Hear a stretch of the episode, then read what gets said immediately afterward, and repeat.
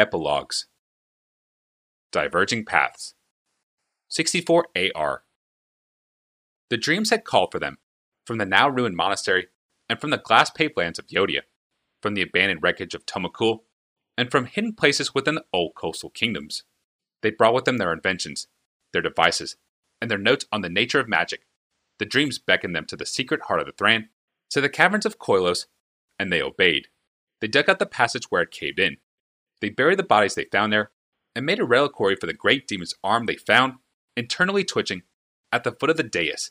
They repaired the machines as best they were able to, guided by the old knowledge and by their dreams. At last, they were finished, and now they placed the broken and fading power crystals in their holders, touching the glyphs as they'd been instructed. The machines hummed and sputtered and came to a slow, flickering life. Slowly, the air pushed and a swirling pool appeared, a gateway into the promised lands beyond. Through that gate came a long mechanical arm, tipped with talent, made to the one that they had ventured as the arm of Gix. The arm beckoned to them and withdrew back into its own lands, and a voice rang out from the gate. Enter, my children, It said. enter and taste paradise. Smiling, the priest of the Brotherhood of Gix stepped into the gateway and entered Phyrexia. What had once been a verdant coastline was now awash with debris. The float sand of great trees and the jetsam of huge boulders had been driven miles into the shore, creating a blasted region along the shore, devoid of life. Among the wreckage was a large metal box, seven feet in length, three feet in width and height. It had weathered the destruction and came to rest among the other far flung remains of what had been Argoth. Urza stood along the box and pressed his hand against the lid. The box's top slid along its casters, revealing the slumbering form of his former apprentice. Tawnos took a breath, then sat bolt upright, gasping for air. His face was pale, and he was covered with dead skin that he flaked off but had nowhere to go within his confinement. Urza waited for Tawnos to regain his composure, standing as patient as a statue. Tawnos took a deep breath, held it, then took a second one. Then he looked around at the devastation that surrounded him. It's over, said Urza, sitting on the edge of the box. Tawnos gulped and looked around. This was the safest hiding place I could think of. He said. Urza did not reply. Tawnos said, Your brother? Dead, said Urza. I. He shook his head. The demon, the Phyrexian, killed my brother long ago.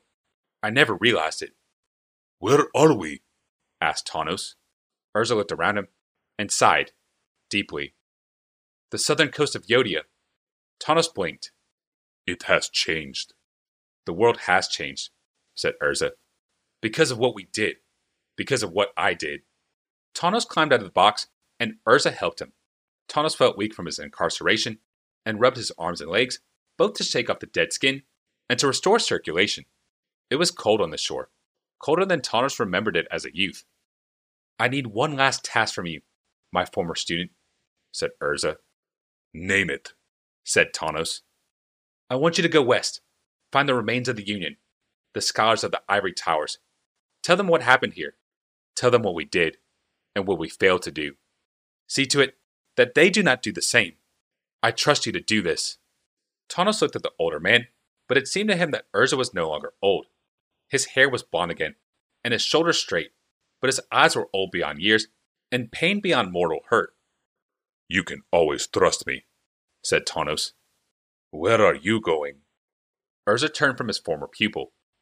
Away, he said after a short while. I am going away, It looks as if we could use your help here. said Tawnos. Urza made a noise that Tawnos thought was a nervous laugh. I don't think the land could survive any more of my help. I need to I need to go away and think by myself, where I will not harm others. Tawnos nodded and said, I don't know if there's any place that far away. Urza shook his head and said, There are places far beyond the land of Terisiare, far beyond the world of Dominaria.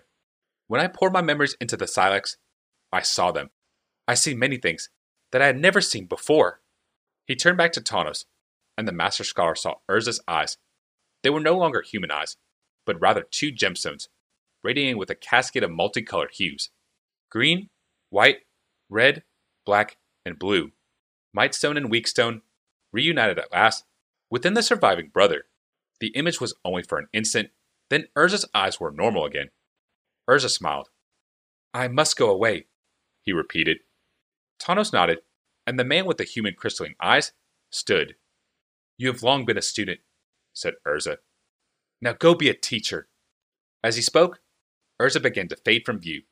Slowly, the color drained from him, leaving only outlines. Then, they faded too. Teach them of our triumphs and our mistakes, said a distant voice.